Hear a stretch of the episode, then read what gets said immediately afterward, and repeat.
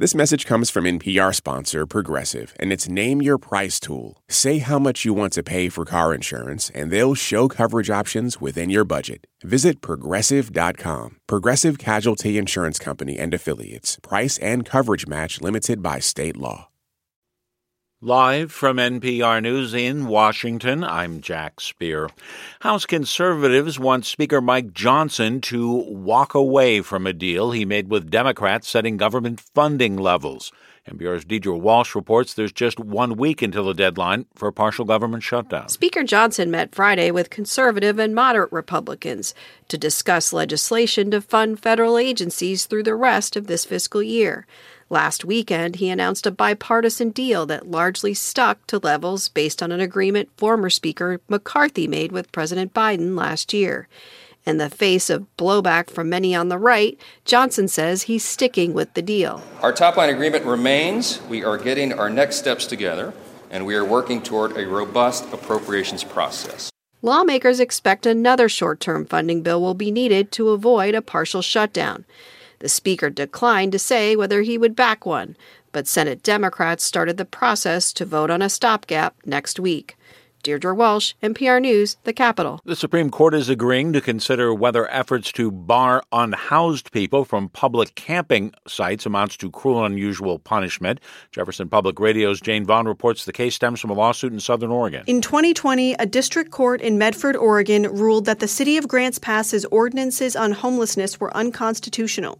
The court said people who were involuntarily homeless were being punished with tickets and fines for resting in public when they had nowhere else to go. Grants Pass has since appealed that decision all the way up to the U.S. Supreme Court. The case could have major consequences for how cities across the country regulate homelessness. The federal count of homeless people reached 580,000 last year. There's no timeline yet for when the case will be scheduled for oral arguments. For NPR News, I'm Jane Vaughn in Ashland, Oregon. Blizzard conditions are wreaking havoc across the Midwest from Nebraska to Michigan. Brian Beach from Nebraska Public Media has more. Eastern Nebraska is in the midst of another winter storm, with parts of the region seeing upwards of 8 inches of snow for the second time this week.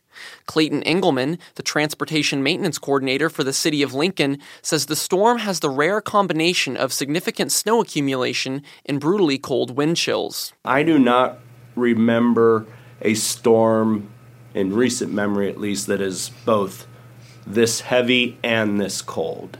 The wind and cold will intensify over the weekend with wind chills as low as negative 40 predicted for Sunday morning.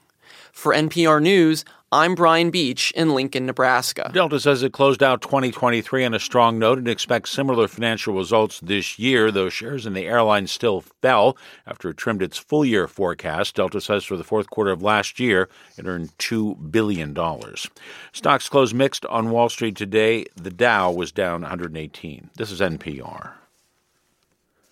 The Justice Department is asking the Supreme Court to weigh in on whether Texas should be forced to stop blocking Border Patrol agents from an area of the U.S. Mexico border where large numbers of migrants have been crossing into the U.S. That would set up another showdown between Texas Governor Greg Abbott and the Biden administration over immigration enforcement. Texas has put up fencing to take control of a public park in Eagle Pass. That's a popular site for migrants entering the U.S. from Mexico. Abbott contends the state has the authority to control access to any area in Texas.